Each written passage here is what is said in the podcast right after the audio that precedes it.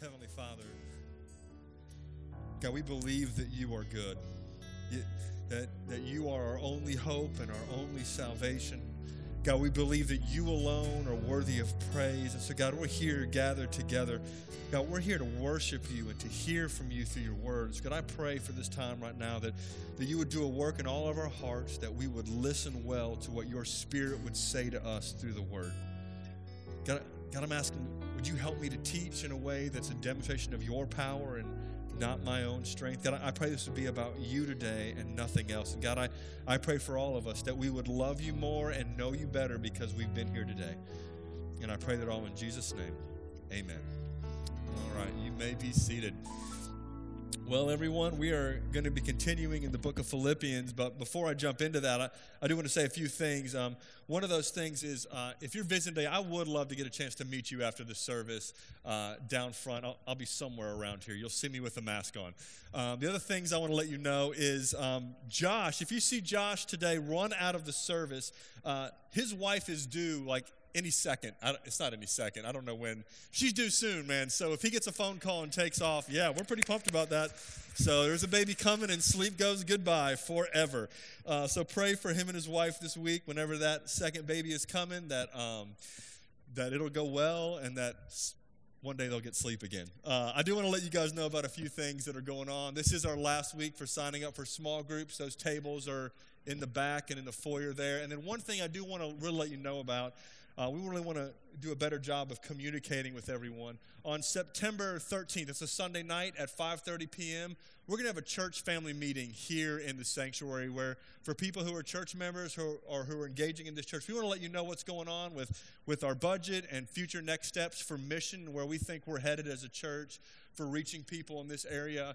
Um, we want to talk about some of those things uh, September 13th at 5:30. You'll be talking hear me talk about that. If you can't come because you're in the vulnerable population, we'll be sending a Zoom link out to our church members so that you can watch it via Zoom, via Zoom, however you're supposed to say that. Uh, that's gonna that's an important thing where I'm going to be sharing some direction for the next year for us. So I'd love for as many of you as possible to kind of join us in that. So those are all my announcements. Uh, I don't really like making announcements. I don't know if anyone likes that. It's that part of getting up here that makes me feel like uh, it's like a boring classroom moment. I don't want to do that anymore. So here's what we're doing. We're going to jump right into the passage in Philippians. This is our, um, we have been in Philippians for about six months now um, total when you add it all together. And I've, I've really been enjoying the book of Philippians. I mean, you've, you've got this book written by the Apostle Paul. He's in prison and he's writing to a church that's suffering persecution, that's fighting within. And he's talking about how we can rejoice in the Lord no matter the circumstances and how the gospel of Jesus enables us to be unified and to not be, be splintered and fractured, which is a phenomenal message for us in the light of events of the last year, right? I mean, when you think about the timing of this, it's, it's been phenomenal, and I trust God in all of that stuff. Before we get into Philippians chapter 3, I, I want to share a little bit um, of what goes on in my heart and mind as I was reading these verses we're looking at today. Um, it, it, was challenging for me. Let, let, me just be honest. I grew up in the church, I actually grew up in this church. Uh, I grew up in a Christian home. I heard the Bible all the time. I mean, my parents were of of the generation where you were at church every Sunday morning, every Sunday night, every Wednesday night. We also had this thing on Tuesday called EE. Any church people remember that thing? All right, for all for all the people who've been in church their whole life, that meant you were at church Sunday morning, Sunday night, Tuesday night, Wednesday night. Um, and listen, I grew up in it. I was in the church all the time, and there were tremendous benefits for my life being growing up in the church and being engaged in it. I, I, I knew the Bible. I I learned so much. I knew the gospel. I got to watch people up close and personal sacrifice for the kingdom of God. I watched them joyfully give and spend their time and energy and money to see people reached for the cause of Jesus. I got to watch that firsthand growing up in the church. There were tremendous benefits for me. But there was also something else happened in the middle of those benefits that, that we know this if, if you've been in the church. Our hearts are kind of twisty and mess with you. They, they like to trick you and deceive you. And your heart will take something really, really good and can twist it. And it can end up being a bad thing for you. You got to be aware of the snares in your own heart. And, and growing up in the church, one of the things that happened for me was yeah, I got to see a whole lot of things, but I also had this thing happen that I began to be used to the gospel. uh, God became familiar. I became almost too casual. Not casual like a father son relationship, casual like um, the way you just treat a, a dog in your house. Like it's there and it's good, but you, don't really care. Well, maybe y'all care too. I don't know what your dogs are. Uh, the way my dad treated dogs um, was it's there, but he needs to be quiet and not wake me up or I'm going to get after him. Um, it, it's one of those things where it, church was just a convenience. It was just a thing you did. Yeah, God existed. Yeah, I knew the gospel was good news. Um, and it was, as a result, many of us who grew up in church, you probably have a very similar story. That you came to church all the time, and when you were four or five, you probably played a prayer. And then when you were 13, you probably rededicated your life to Jesus, right? Um, and then, then you graduated and went off to college, and who knows what happened. And, and that is the normal story that I think we hear in churches in the South all over the place. That um, we, we pray a prayer when we're five, we rededicate when we're 13, we go to college, leave the church, never come back until we start having kids. And then we say, oh no, I want to raise my kids in church. So now we come to church because we want to raise our kids in church. And, and the Christianity becomes this routine thing all the time. And listen, my story was heading down that path. I prayed a prayer when I was five. I don't even remember it. But there was a, a shift that happened in me. And here was the shift that happened. When I hit 13, I had that exact thing. I was in ninth grade, but it wasn't just a rededication of my life. There was an explosion that happened in my life. It, it wasn't just, hey, I needed to re pray a prayer. I actually felt like God was chasing me down right? I, I, felt like he was pursuing me. I felt like everything was wrong. Like I was like, listen, I know this the gospel, I know the Bible, I'm not even that bad of a kid, but all I knew is I, I knew about a Savior, but I actually needed a Savior. I didn't need just to know about it, I needed to experience Him and know Him. So when I was at the end of my ninth grade year, man, I, I got saved, and it literally shifted my entire life. Like it was it was a radical experience for me, uh, and and yeah, I, I, had struggles that were happening, but, but here's what began to happen. I began to grow very quickly. And by the time I went off to college, I, I just felt God called me to the ministry. So I started getting after um, going to, I went to a Bible college. So I was at this college. We heard the Bible all the time. I was in Bible classes, and I was growing like crazy. It, it was explosive to me. I mean, I remember, I remember getting up in college and reading my Bible and reading things for the first time that I had never heard in my life. I remember reading the Gospels and seeing who Jesus was and just being in awe, like just in awe of the things that he said. I mean, he did not fit in the flannel graph stories that I had heard my whole life. Like, y- y'all know flannel graph? All my church people? There we go, good. If you don't know flannel graph, you can you Google it right now. It's like a felt Okay, I don't want to get into that. Anyways, it, it just didn't fit into to the boxy form of Jesus that maybe I was hearing other things and missing it, but I hadn't seen it for myself. And, and Jesus began to blow my mind. The way he dealt with the religious, the way he dealt with really sinful, wicked, broken people. Like he hung out with these people. And then the religious, he got in a fight with. And I began to realize, man, this Jesus that I trust in, I don't know him as well as I think I do. And I like the version of Jesus that I'm actually reading in the Bible. And I'm not sure what to do with the version of Jesus I'm encountering in the church because they don't seem to line up. The version of the Jesus that I encounter in the church, he seems to hate sinners and love religious people. But the version of Jesus that I read in the Bible, he fights religious people and he loves really broken people. That felt like really good news to me because no matter how much I tried to polish up the outside, and that, that inside was always there lurking. The things that I would think, the things that I would want the things that I wanted to do if no one was looking and no one would know. Maybe the things I did do that no one knew. Yeah, listen, that the version that I was learning in churches and at Bible college really worked really well on the outside, but on the inside, something was off. I learned how to perform, I learned how to be good, but all I know is the more I read that Bible, the more I met this Jesus that was radical and awesome, that flipped tables in the temple. And he didn't fit in with what I saw at church. He just didn't.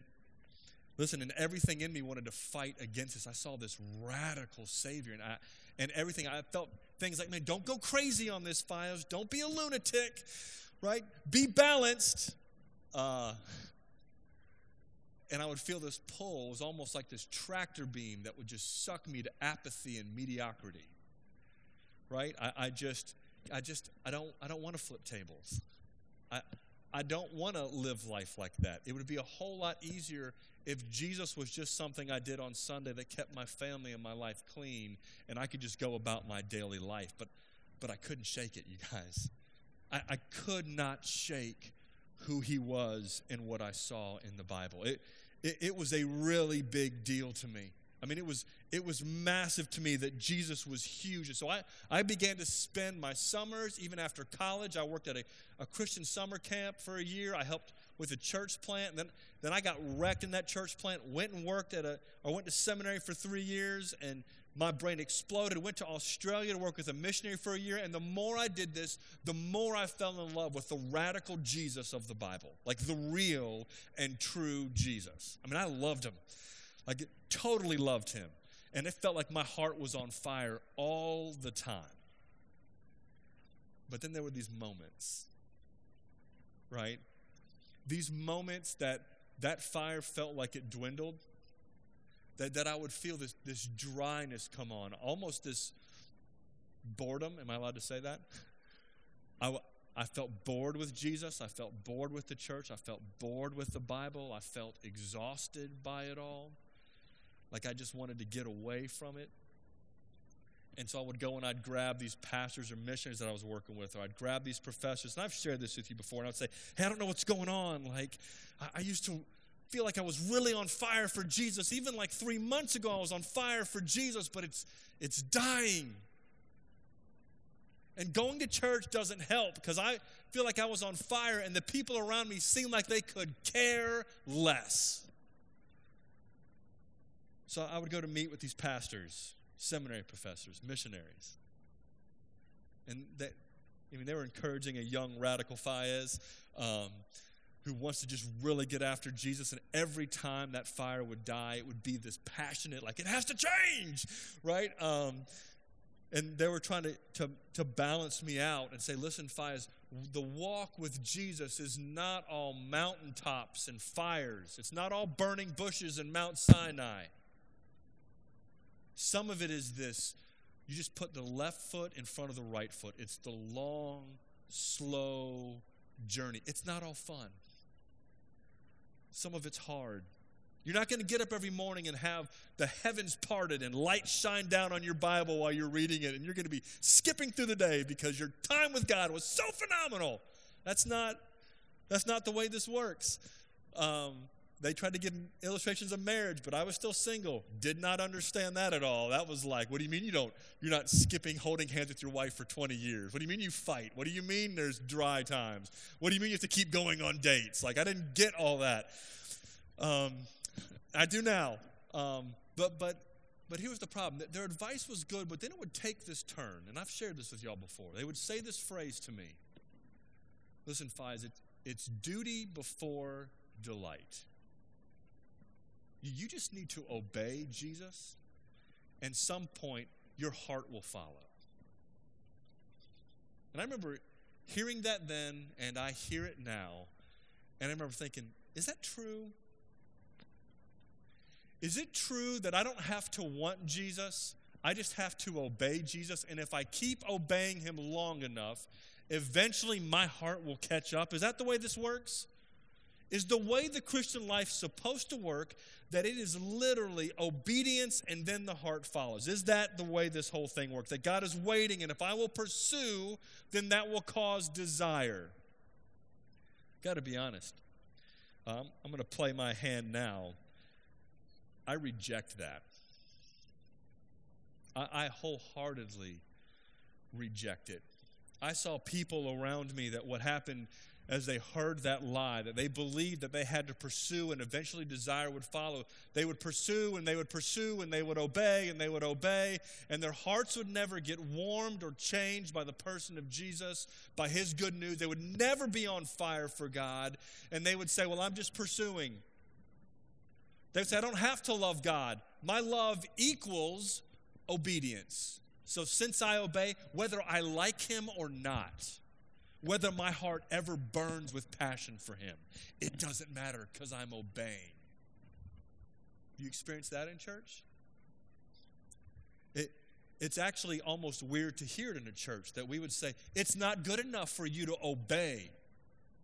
You've got to love him, like passionately love. You have to have desire for him.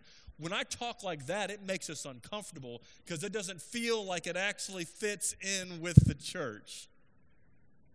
We've, we've lowered the bar in churches. We've lowered the bar where if I could just get you to wake up five minutes early and read our daily bread, I feel like we've killed it. If I can get you to read a devotional, if I can just get you to, I don't care if you actually, your heart burns for Jesus, if I can actually get you to just obey, then we win. And, and I got to be honest with you. The passage we're looking at today, I think it beats that idea down. I mean, it just beats it savagely with a stick. okay? I mean, it's Paul is not nice. He doesn't understand any of this idea. Not, there's not even a framework for him in Christianity of you getting up and obeying God and never loving him. It is straight passion. Let me let me show you what he says. We're going to review last week. Look at Philippians chapter 3 verse 8. And remember, here's the question that I, that I'm eventually going to be getting to. Is it true that pursuit does not cause desire. Is desire the thing that's supposed to cause pursuit? Is that how this works? Philippians chapter 3, look at verse 8. Here's, this is what we were looking at last week. Look at how Paul talks about this. He says, Indeed, I count everything as loss because of the surpassing worth of knowing Christ Jesus my Lord. Everything, everything is like a, it, it, it costs him if it doesn't help him get to know Jesus. You see the desire there? the longing, the treasure. For his sake, I've suffered the loss of all things and count them as rubbish. That word is skubala. In other words, it's all crap. Another shocking word, but Paul is actually a little bit more graphic than that. Why does everything else seem like just trash to Paul? In order that I may gain Christ. You see any duty or obligation in that? Or do you see passion and desire and hunger Verse 9, and be found in him, not having a righteousness of my own. This is the gospel that comes from the law. I, I, I want to be found, I want to know him. I want to be found in him, not by my own effort, not my own righteousness, not my own goodness, but that which comes through faith in Christ. The righteousness from God that depends on faith. In other words, I'm, I'm wanting him to do a work to make me clean. I don't clean myself. Verse 10. Why? That I may know him, that I may experience him that's the idea here. And the power of his resurrection, and may share in sufferings, becoming like him in his death, that by any means possible I may attain to the res- resurrection of the dead. Listen, we looked at this last week, but here's what I want you to see in this it is just straight passion for Paul 100% aggressive hunger. All he wants is Jesus, and he's going to bend and leverage everything everything, every paycheck, every moment, every moment of suffering, every conversation. He's using all of it to get to know Jesus.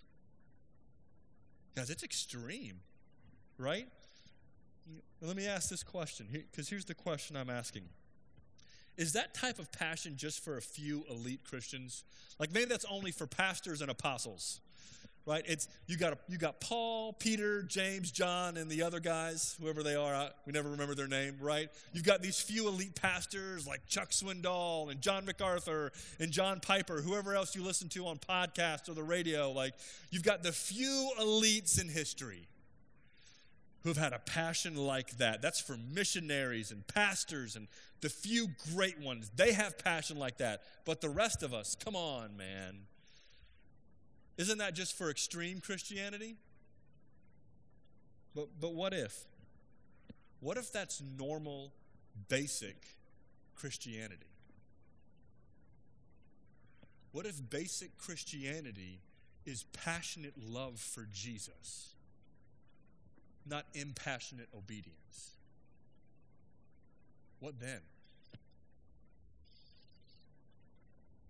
What, what does that mean? about the way we do life and the way we do church. What if the reality is, is that when people first get saved, right? You've seen this, they get saved and they are on fire for Jesus. What if they're getting basic Christianity right and the dead church trains them to not be passionate for Him? Listen, when I read this right here, all I know is my heart burns that we would be a people that have passion for Jesus like this, and we would tolerate nothing less in our own hearts. We would long for it. And, and, and, so let me show you what that passion turned into for Paul. Look at verse 12. This is our, our new verse. I want you to see how his desire for God led to this crazy, per, passionate pursuit of God. Verse 12, he says this not that I have already obtained this. Listen, I'm not already there. Or I'm already perfect. I'm listen, I know it sounds phenomenal. Here I am, like I just love Jesus. I love everything about Jesus. I hate everything else. I only want Jesus. And you're like, dude, Paul, he's there, man. The apostle Paul has arrived. He's perfect. And he said, No, no, no. Don't don't hear that I'm perfect. I don't want you to think I've already gotten there. Here's what he says. He says, I press on to make it my own. Like you said, I'm, that phrase press on, it's the idea of chasing something down. Some, some Greek words, it's the idea of persecuting or running someone out of town. You get mad at someone, you go after the, that person, you run them out of town.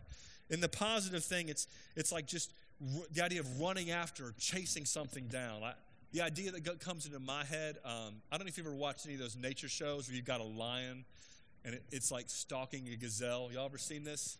I don't know why I say, like anyone has never not seen that on TV. They're all over the place. But you've got these lions and they're crouching, and there's always a story like they're going to starve to death. They haven't eaten in weeks. They're so hungry. If they don't get this meal, it, it, we don't know how the tribe is going to last. They could all be wiped out because they're going to starve to death. And you see these lions, and they're, they're crouching, and every muscle is like tense and tight, and they're, they're looking. And when they find the gazelle they want, right, they go.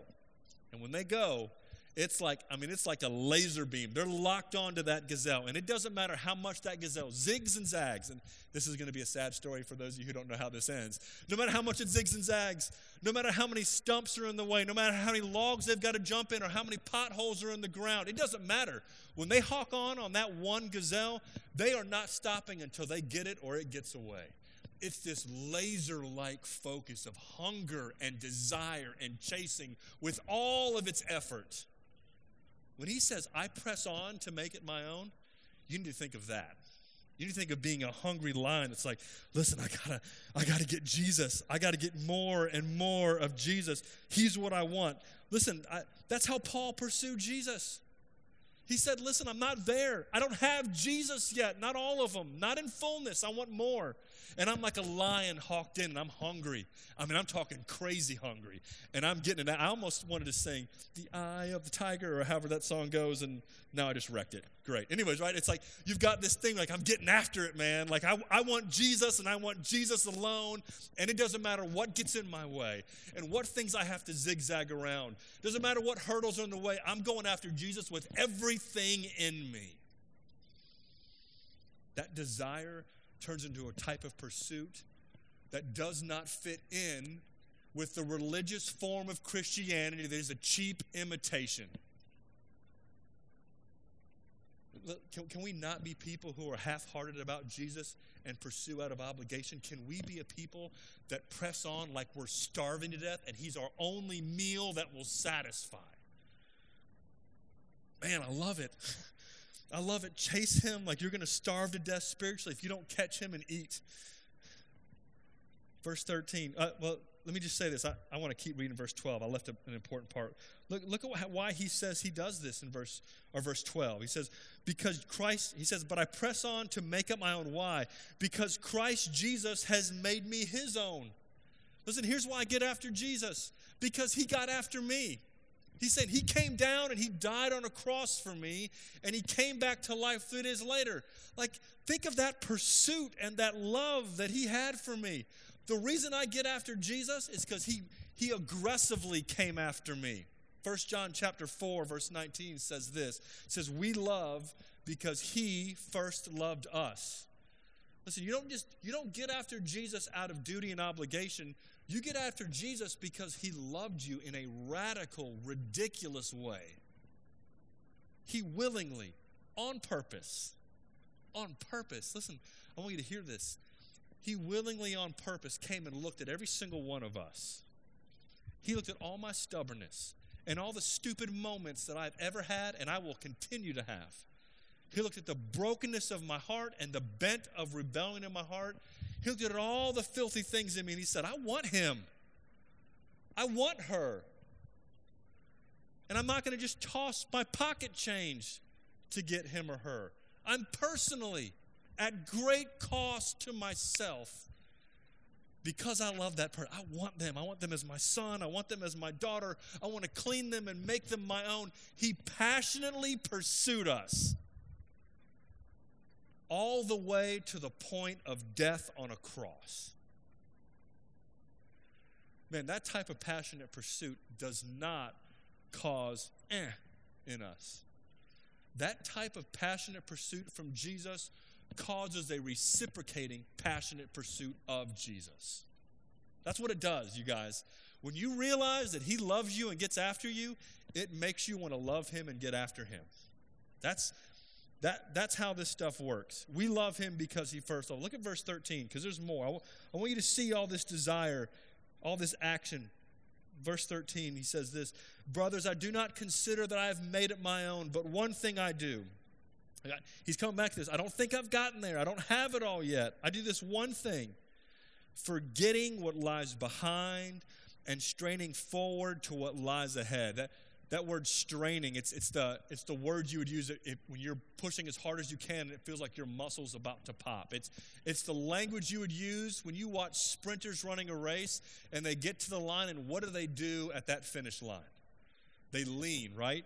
Like they're, they're leaning hard. Like it's everything's out. I, I, don't, I don't have the belly to do this right. Uh, I shouldn't do that. Uh, they're leaning. They want to cross that line because it's not enough to finish the race. You want to win the race. You want a fastest time, and every millisecond matters. That's why you get to that end of that race, you go as hard as you can, you lean as far forward as you can because you want to win the race. He said, Man, I'm, I'm pursuing Jesus with strain and effort, like every fiber of my being. Guys, these words are passionate pursuit. But he says this interesting thing because there's a struggle with straining. The struggle for straining is past because I forget. If I'm looking back, if I'm driving life looking in the rearview mirror, I'm going to get in an accident, right? He's like, if I keep looking back, I can't strain forward. I can't lean for Jesus if I'm living in the past. Listen, as I, oops, just mess up there. As I think about what it means for us to lean into Jesus and I think about the things that we dwell on in the past, here, here's a couple ideas that I want to share with you that can get you problems with the past. One of the things when you when you rest on past success or experience, you ever met this person? This is the person who they loved Jesus like 10 years ago.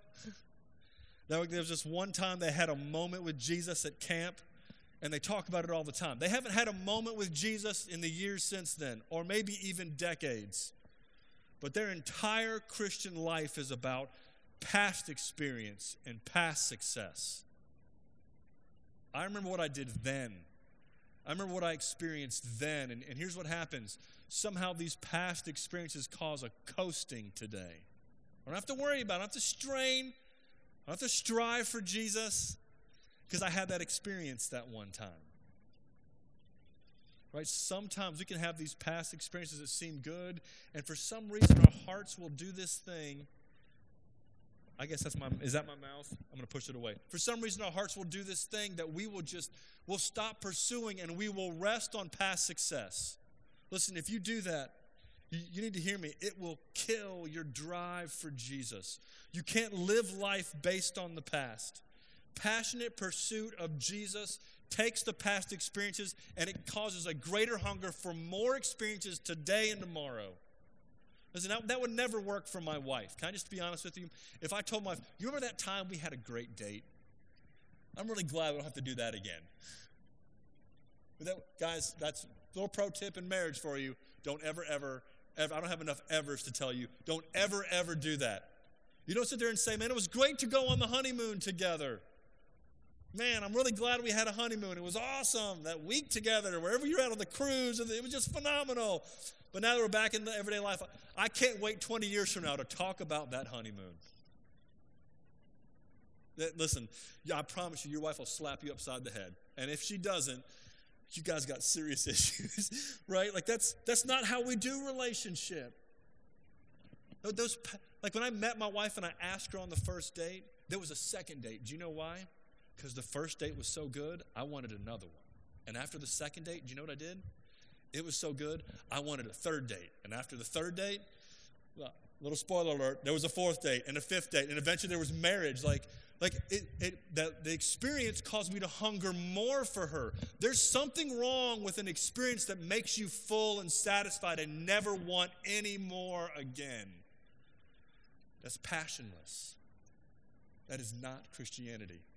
So listen, if, if you're living in an experience a year ago or 10 years ago or 50 years ago, listen, you need to get after Jesus today, not last year. We, we can't be a church that lives in the past. Yes, Jesus was in the past, but it's about today and tomorrow as well, not then. That's great. We want to celebrate it, but don't be paralyzed by it. But sometimes there's more things that happen for us. It's not just past successes. Ever felt paralyzed by past failures? Past sin? Like for some of you here, I'm sitting here talking about, man, I remember all those past successes, but you're sitting there saying, that's not why it's hard for me to get after Jesus. Imagine Paul. It wasn't that Paul was paralyzed by past success. Imagine for the dude Paul that killed Christians, persecuted the church, right? Think about that dude. What do you think would paralyze him for pursuing Jesus? Jesus, I don't know, man. You remember how I was there when they killed Stephen? I don't know if you can use me. I don't know if you want to use me. I've done some really, really bad things. I mean, I've murdered people, and I liked it. That's Paul's story. Listen, I, I want to remind you of the gospel. I don't know what your past is. I don't know what you did last week, last month, last night. I don't know what your past is filled with, but you need to hear something. Jesus is not surprised by your past.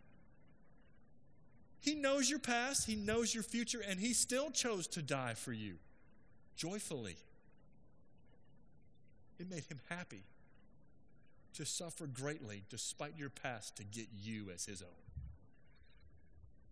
Listen, don't be paralyzed by your past. Don't let those sins, you take it to Jesus. That's why he died on the cross and he paid the price for every last drop of it. Man, you let that past, you take it to Jesus and say, Listen, I know you knew this and I know you died for it and you loved me anyways, and so I'm coming at you. Right? Like if you've ever experienced in, this in relationship where you've messed up and you've messed up big and you've had to go to that person and say, Listen, I, I blew it. And they've given you forgiveness you ever tasted that?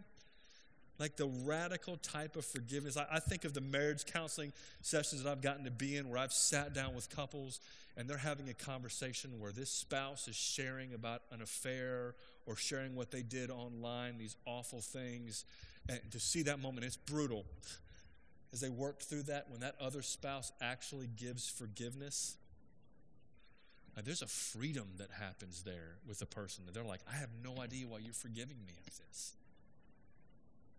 And it's all on the table, and then there's this freedom that happens that it doesn't matter what that person has done in the past, what they looked on the inland. They're actually getting for real forgiveness from their spouse, and they get a freedom to love that spouse because they're known by them in a way they've never been known before, and they're accepted. Right? Like that moment where the deepest part of you that is the most broken, someone sees it and they don't walk away and they don't reject you, that that's a moment of love that, that few of us ever get to taste. And Jesus offers that to all of us. Don't let your past sin keep you from getting after Jesus. Your past sin didn't keep him from getting after you. He doesn't want it to be between you. That's why he died on the cross. Listen, I, I love the passion that's going on here with Paul and the pursuit. I mean, the ridiculous pursuit that has happened that is fueled by passion for Jesus. So, as you read all that, I still haven't answered the, the one question I said I was going to a- answer.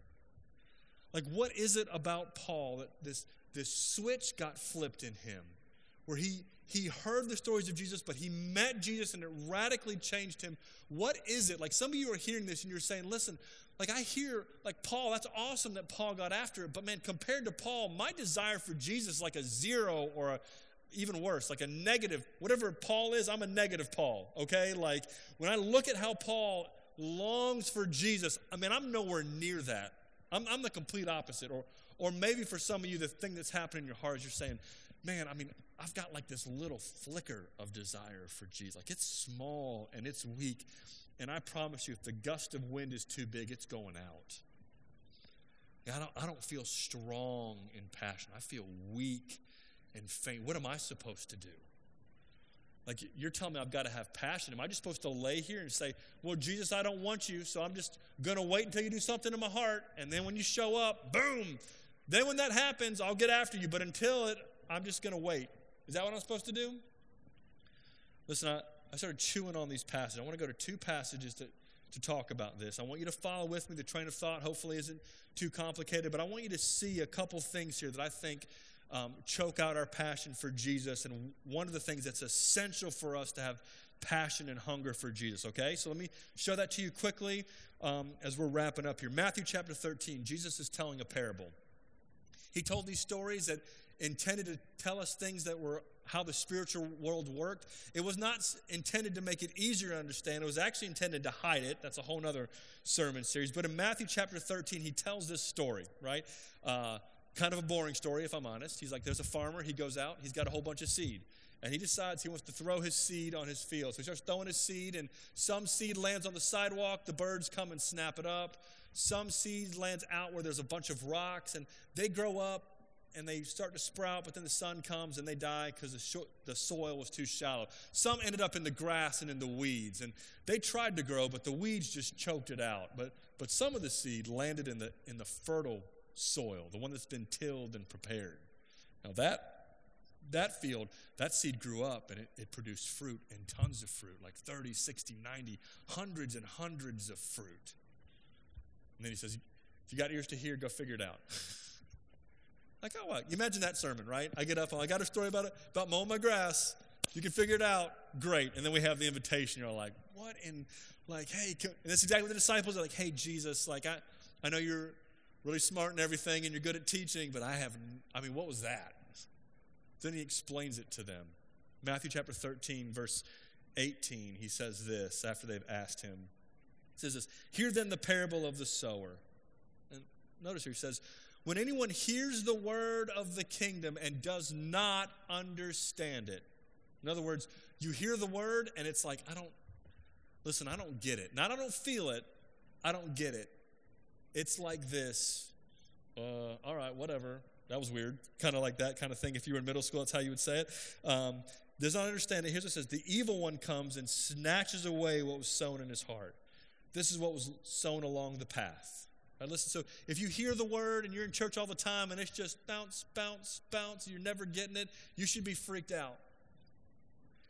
Because that seed is coming and it's getting taken away, and you, you need to get it. Because if you don't get it, it's going to be big, big time trouble for you when it comes to the end. Verse 20. As for what was sown on the rocky ground, this is the one who hears it and immediately receives it with joy. Yet he has no root in himself. There's this shallowness. Like, I like Jesus. I like the gospel. I like the Bible as long as it makes my family better and my life easier and my bank account bigger. but endures for a while, and when tribulation or persecution arises on account of the word, immediately he falls away. This is the person, I like Jesus and this is all great. I may understand something, I get really excited about it, but when it costs me something, when Jesus has the audacity to tell me how to live my life and spend my money and what I should feel about things, listen, that I'm out. Verse 22 as for what was sown among the thorns, this is the one who hears the word, but the cares of the world, the deceitfulness of riches, choke the word out. Then it becomes unfruitful. This is the person that, man, I, I like all that stuff, but I'm really busy. I got, I got work and family and t-ball and soccer and softball and I've got my own hobby and I've got a boat and I've got whatever five million thing. I don't know. I, I don't know what else. It's it's all the cares of the world. It's the deceitfulness of riches and comfort chokes it out. But there's some soil sown on the good soil. This is one who hears the word and look at this, understands it. Remember the first one? The sidewalk seed, it landed on the sidewalk and they, they heard it and did not understand it. But the second one, they, they hear it and they understand it. Not just mentally, there's something they, they grasp the significance of this. It, it, it doesn't just go from their head, it goes head and heart and desire, just saying, no, that's true and that's good and that's valuable. Like I'm seeing it and I'm understanding the greatness of God and the goodness of His message. This person indeed bears fruit and yields in cases a hundredfold, another 60, another 30. Like, listen, you want to know how this explodes? You hear the word and, and something clicks in your head so that you understand it. So, how do I understand it? I mean, is that just, do I need to have better books? I need to have a pastor explain it to me? Is the church supposed to help me understand this? Well, Paul answers that question. 1 Corinthians chapter 2, he says this. Now, we have not received the Spirit of the world, but the Spirit who is from God, that we might understand the things freely given us by God. So, listen, when you get saved, it's, it's not that you just got more understanding, it's the Spirit. God's Spirit does a work in you that helps you understand what God says and what He's given you. That's what causes this. Verse 13, and we impart this in words not taught by human wisdom, but taught by the Spirit, interpreting spiritual truths to those who are spiritual. There's this Holy Spirit work inside of you that helps you see the value of Jesus and the goodness of His Word. Verse 14 the natural person does not accept the things of the Spirit of God, for they're folly to him. He doesn't understand it. See the connection there between that and Matthew chapter 13? Listen, you want to be a person that sees the value of Jesus and understands his word. What you need is you need the Spirit to do a work in you. Now, that is not a fun answer. Here's what I basically just told you. You want to be passionate for Jesus? You need God to do a work in your heart because you can't manufacture it. You, you can't. You, you cannot manufacture desire. But I got to be honest, I, I need the Spirit to help. When, when I think through all this stuff, here, here's the way I would say it. Um, here's the illustration I give. If, if a 20 year old shows up in my office and he or she has fallen in love with a complete loser, I'm talking like a complete, complete loser. It is clear that that dude is going to beat this woman for the rest of her life, or that woman is going to be an awful. They're going to. She's going to drag this dude down. If that's clear, and there are losers out there. Am I allowed to say that? Like, but they keep saying, "But I love him. But I love her." You know what I'm going to tell them? What every sane parent would tell their son or daughter? Tell your heart it's stupid. Tell it no because my heart does not always know what's best for me. Right? If, a, if someone who's married comes in and says, Listen, I've fallen in love with the person at the grocery store or my coworker, and I'm going to leave my spouse and my kids for love because my heart wants it. Your heart is stupid and it's leading you down a bad path. Tell your heart no. And when your heart tells you that Jesus isn't worth it, can I be honest? Our hearts are stupid. You tell it, yes, He is. And you may not be able to change your heart, but He can. And so what you do is say, Jesus, my heart is dry and dead and cold, and I'm begging you to do a work in me. I'm not going to coast. I'm not going to settle. I'm not going to sit here and say it's okay for me to be dry. I'm going to beg you to do a work that only you can do. And then I'm going to take a step by faith and say, I don't feel like it. I don't want to, but your word says that it's your spirit giving me understanding of the word. So I'm going to get in the word and beg you to do a work. And if you don't do a work, fine. Guess what? I'm doing it again tomorrow. until you make my heart burn, and I will not be satisfied. I will not be satisfied. I'm going to strain and reach until I get more and more of you. There's a difference between that and saying, It's my duty, I get up and read. And I'm good. It doesn't matter if he ever meets me. I read, so he should be great. That equals love. That does not equal love. It's passionate pursuit that is completely dependent on the work of Jesus in your heart. So, what am I calling you to do today? I'm calling you to passionately beg for Jesus to do a work in your heart that makes you want Him more than anything else in the world. And you keep getting after Him over and over and over again. Let me give one last illustration of how that works as I wrap up. Um, and I've used this before, but it's the best illustration I can think of when it comes to pursuing Jesus.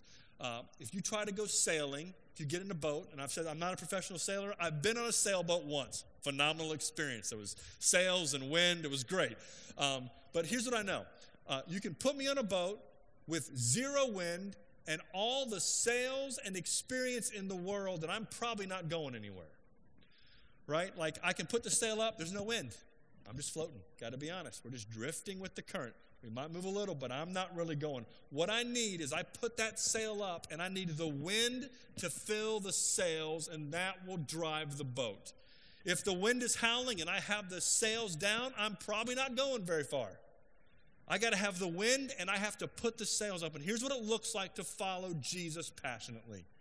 You put the sails up by spending time in the Lord and begging Him to work, but unless He brings the wind, it won't cause your heart to burn for Him. You put that sail up and you beg Him to put the wind in it. You beg Him to give you the Spirit. You beg Him to change your heart. That is the essence of passionate Christianity. So let me guide us in a time of response. Would you bow your head and close your eyes? I want you to ask yourself Are you a passionate lover of Jesus? Or are you just religious? Are you a church person? Listen, if you don't passionately want Him, if all you've done is church, if you're living on past experience, or I, oh, if you've never had any, not even a flicker of desire, listen, you may need to actually get saved. You may need for the first time in your life not just to pray a prayer, but actually place your trust in Jesus dying on the cross for your sins and ask Him to make your heart come alive. I want to encourage you don't, don't leave here today without doing business with God if your heart's never beat fast for Him. I want to encourage you to get saved today. Maybe that's not you. Maybe, maybe it's not that you've never had any desire. You just have this flicker of desire. Can I just encourage you? He doesn't need you to be strong. He's strong. He just wants you to trust Him and ask Him to fan that flicker into a bonfire in your heart. Man, if, if all you got is this one little burning ember, would you just ask Him to actually cause that thing to burn in you for love for Jesus?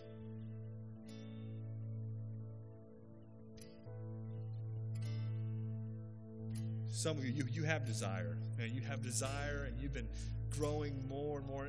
Here's what I want you to do in your seat. I want you to, to keep straining and longing, pursuing, and ask Him to keep causing your heart to burn more and more and more for Jesus.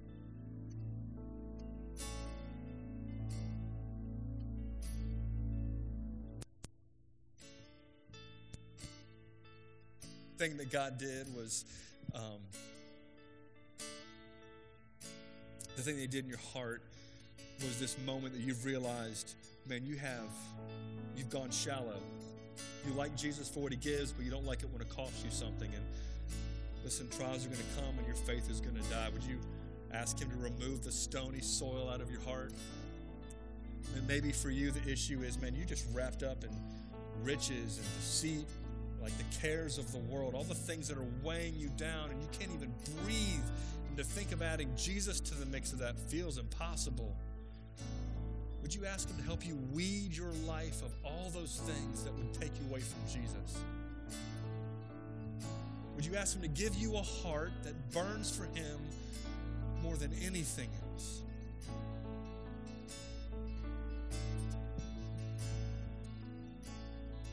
Heavenly Father, God, God, we come to you. God, we just admit our hearts are fickle, you're stronger than our hearts. For some of us, we have good past, and some of us, we have bad past. But God, your gospel is stronger than our past. And we don't want past experience with you only. We want present and future experience with you. God, God, we want to be a people that long for you and hunger for you and chase after you. And so, God, I'm praying that you would do a work in our hearts. God, that we would not be nominal, that we would not be apathetic, that we would not be people that coast, but we would be people that strain and press on with every fiber of our being for knowing you. God, make us burn for you. And I pray it all in Jesus' name.